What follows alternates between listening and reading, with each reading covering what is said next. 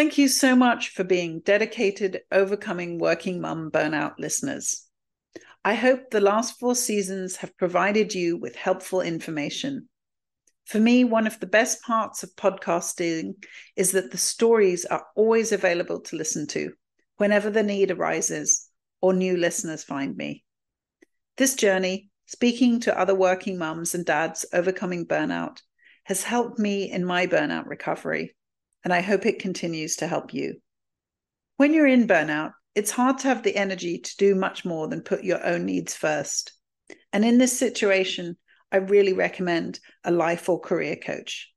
You've heard many of these on my podcast, so please reach out to them if you need support.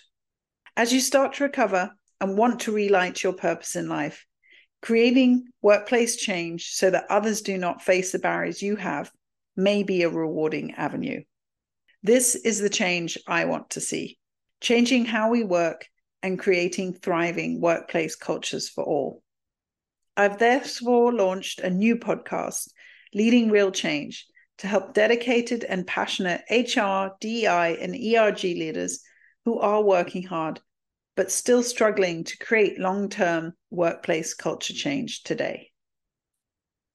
If you know someone like this, or work in a company where you want to see more effective and successful leaders creating thriving workplace cultures for all, please share the new podcast, Leading Real Change, with them. And as you recover from burnout yourself, I hope you can also become a change maker again. Thank you for listening.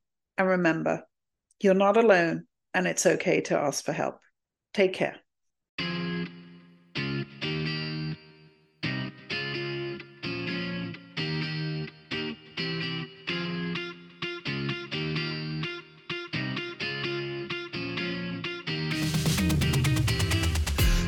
Control, you're a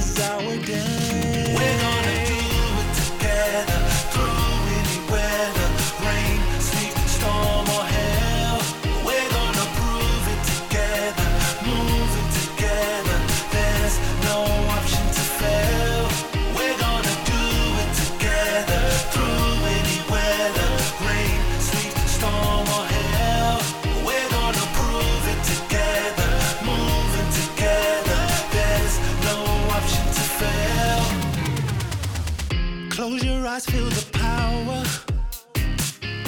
Everything that you need and more is within. Cause this is the hour. We're gonna